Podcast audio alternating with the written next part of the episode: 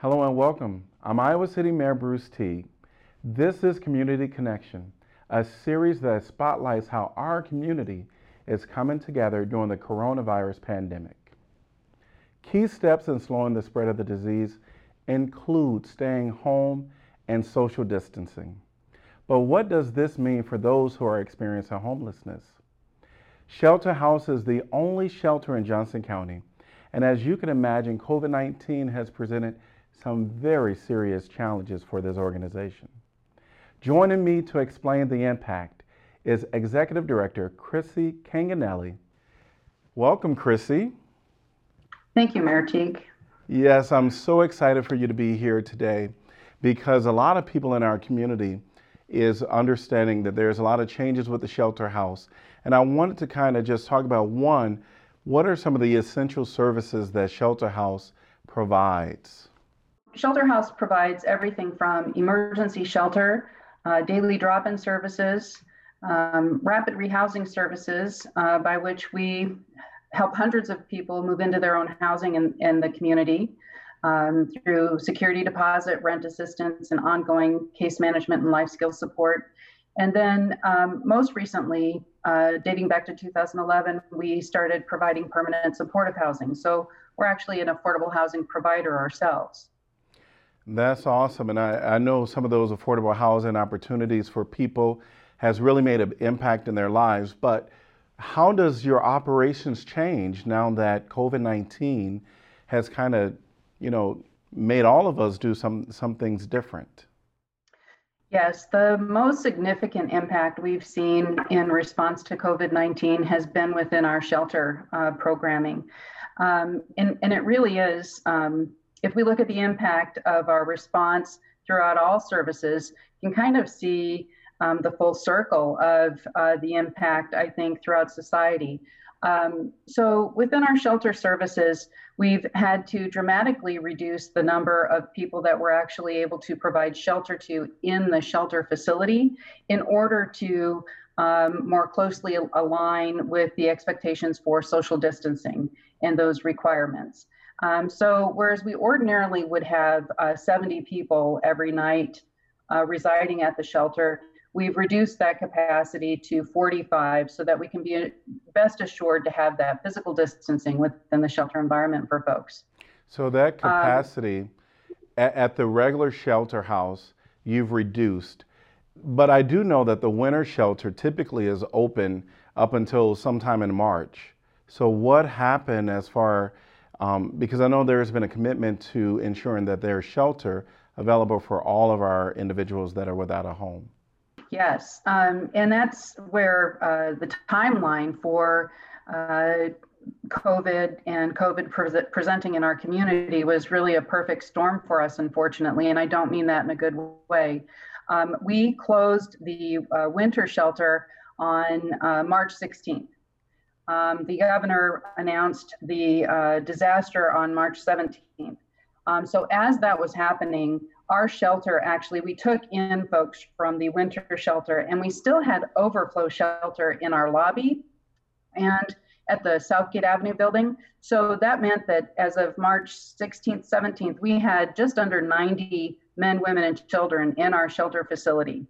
Um, this is not atypical for the time of year. This consistently happens for us as we're shutting down the winter shelter services and then going into kind of the regular year kind of operations, we kind of balloon up a little bit for a short period of time at the Southgate Avenue building and then uh, start to uh, get back down to that 70. Um, so for us, it meant in very short order, we needed to figure out how to begin to get that census down in the shelter from that effectively 90 down to 45 uh, while still serving the people. We could not just send people out to the street. That is not at all what we were considering, but really what were the options that we had to safely shelter and or house people. And um, fortunately, we were able to work really closely with folks at the city of Iowa City who responded very quickly uh, to provide some additional, some hotel rooms where we could place folks. And our particular interest was uh, for individuals that were sick at the time to be able to give them a space to self isolate uh, because you simply cannot self isolate in a shelter. So we had up to 15 rooms that we could start placing people very quickly into uh, hotels.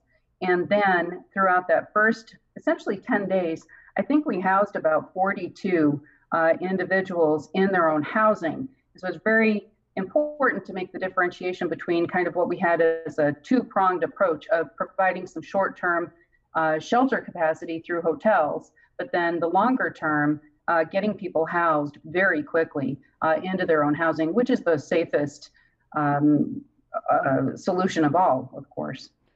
One of the things you mentioned was Iowa City uh, Neighborhood and Development Services were a part of kind of meeting the need for the hotels. Can you tell me a little bit about that partnership and what the criteria is for people to access the hotel? Yes, and we've actually expanded on that over time. So um, this came about from just some initial conversations with uh, city staff, Tracy Hightshoe, uh, Lynette Jacoby at uh, the county Health and Human Services, and also, frankly, the leadership of uh, Fiona Johnson from Johnson County Ambulance Services, reaching out to Think Iowa City and Josh Schamberger there. Um, I'm mentioning all these names because the imperative really are the relationships that we all have in this community. We're a large community, but we're small enough where we know one another.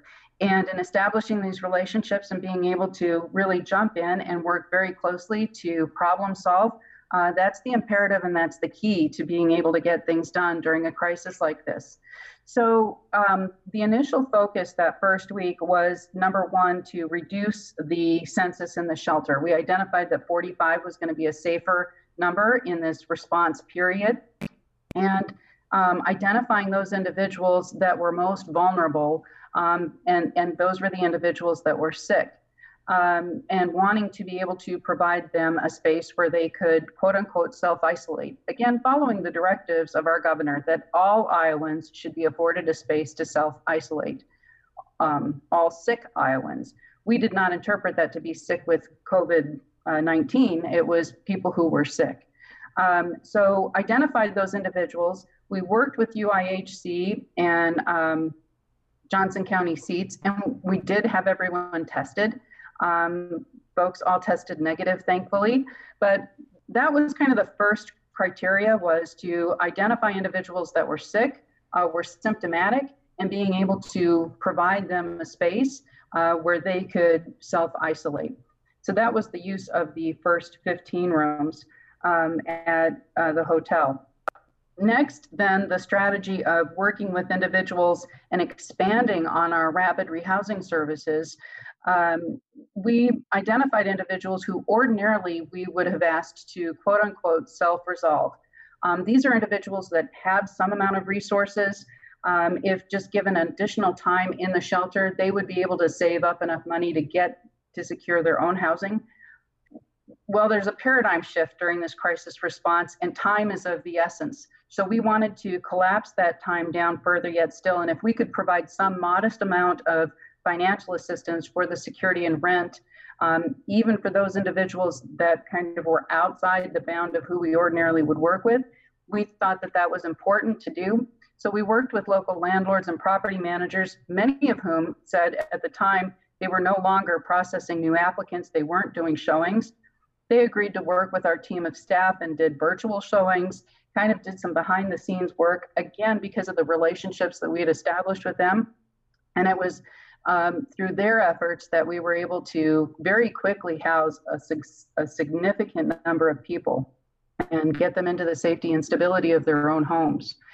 Um, so it's kind of that two pronged approach of uh, ramping up and expanding our access to rapid rehousing and then utilizing hotel rooms to continue to manage the number within the shelter and keep it at that 45, which in combination with additional hotel rooms that are supported um, by Johnson County now, we're able to allow for a certain amount of inflow of individuals um, that are newly experiencing homelessness and presenting themselves.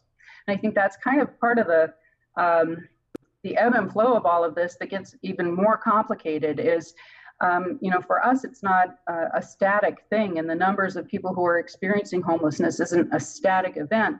Um, our hospitals continue to discharge people to a homeless situation. Uh, jails and prison are continuing to discharge and actually increasing the numbers of people that they're discharging to a homeless situation.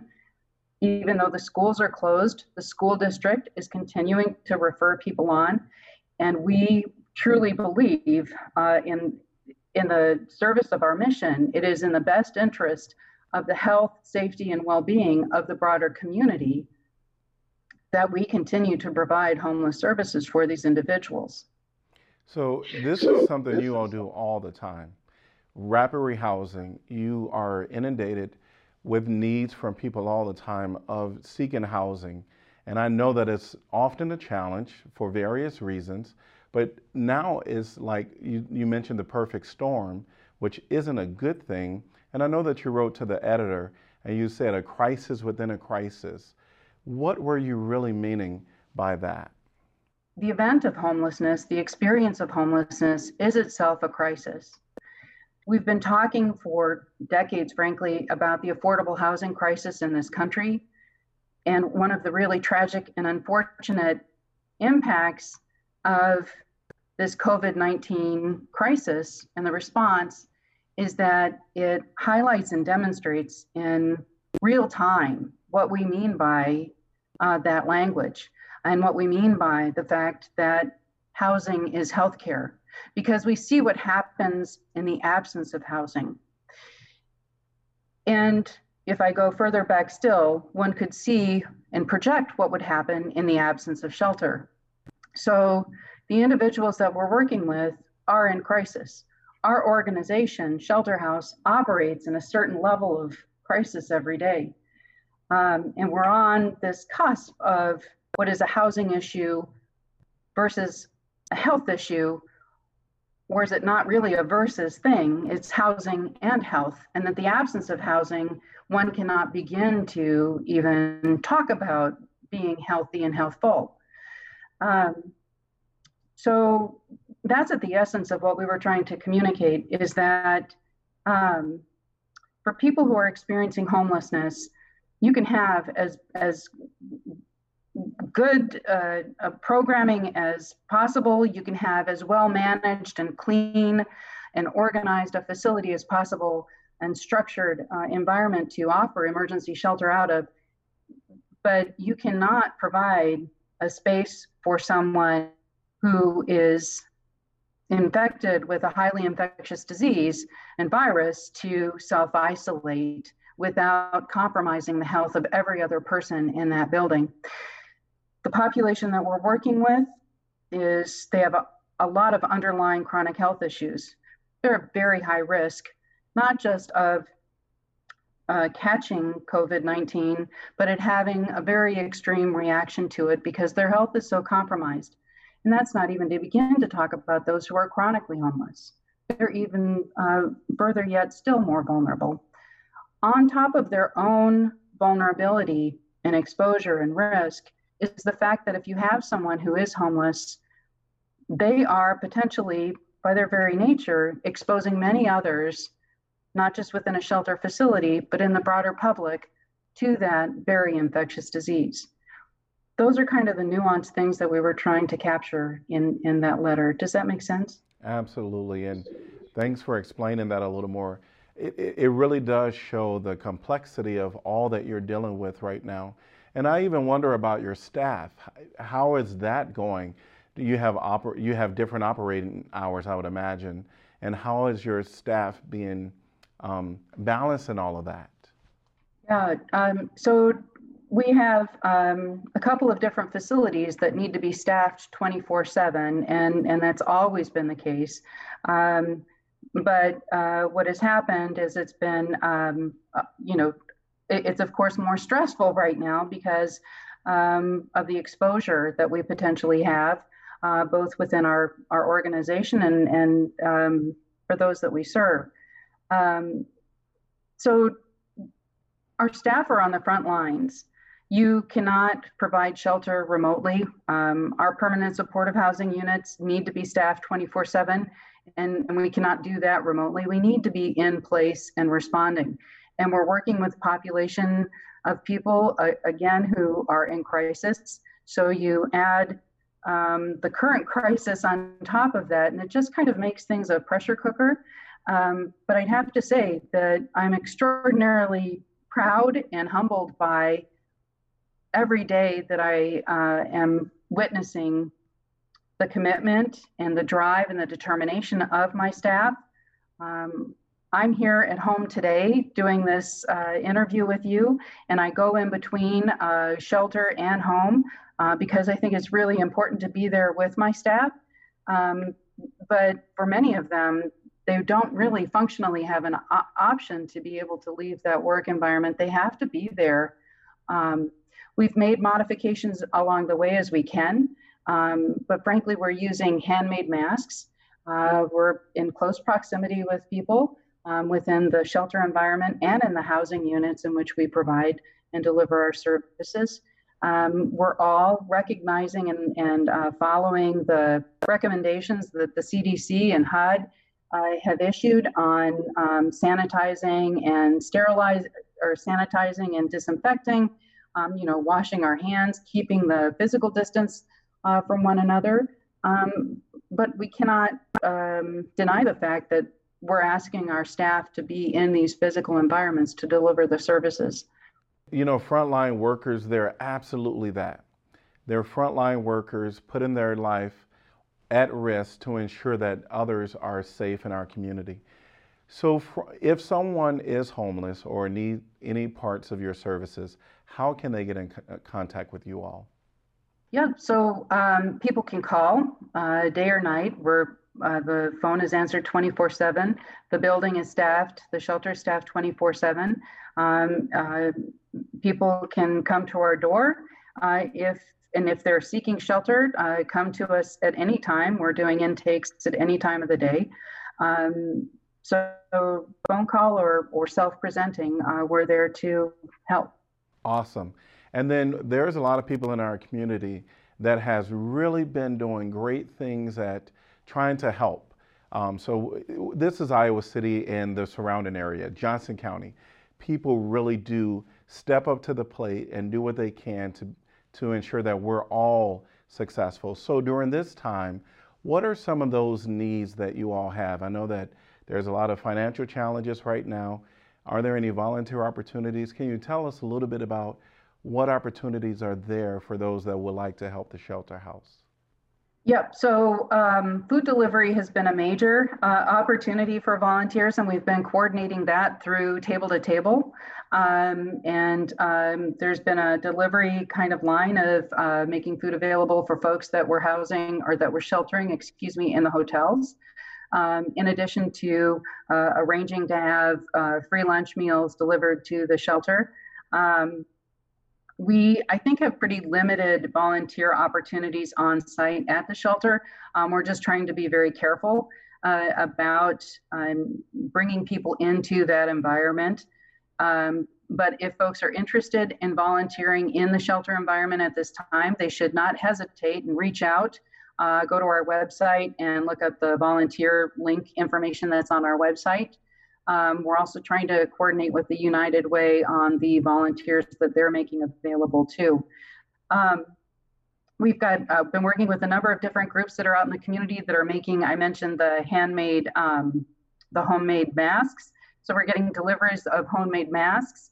There's a group of individuals that uh, are making cookies and delivering them to the shelter, and we're um, sharing those with the guests at the shelter, and then taking them out to the hotels and folks that are in our housing units, um, because we all, I think, would agree that food is comforting. Um, so sharing that.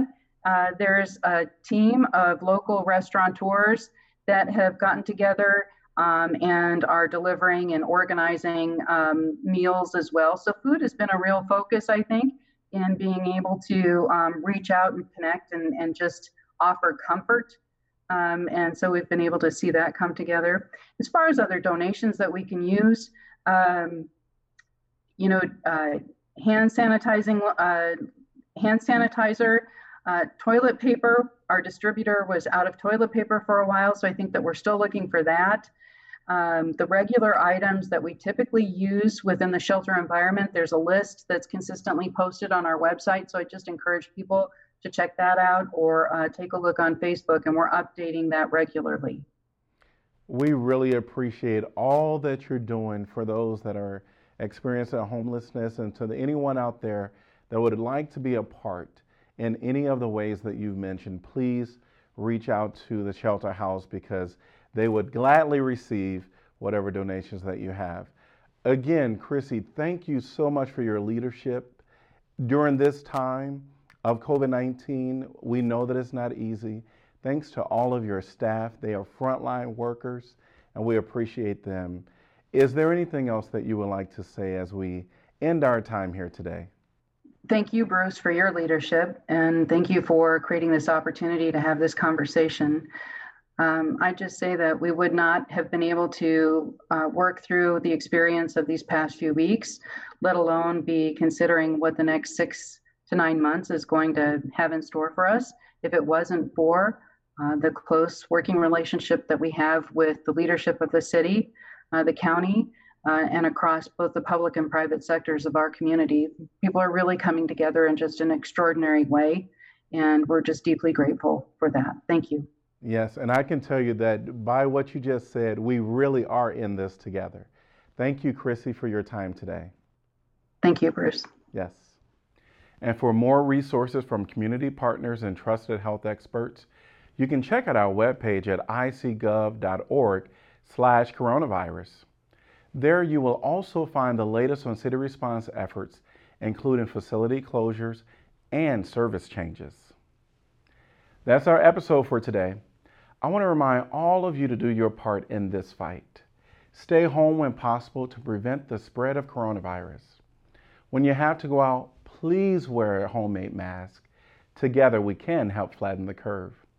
We'll be back again on Thursday with another episode of Community Connection. Be safe, Iowa City.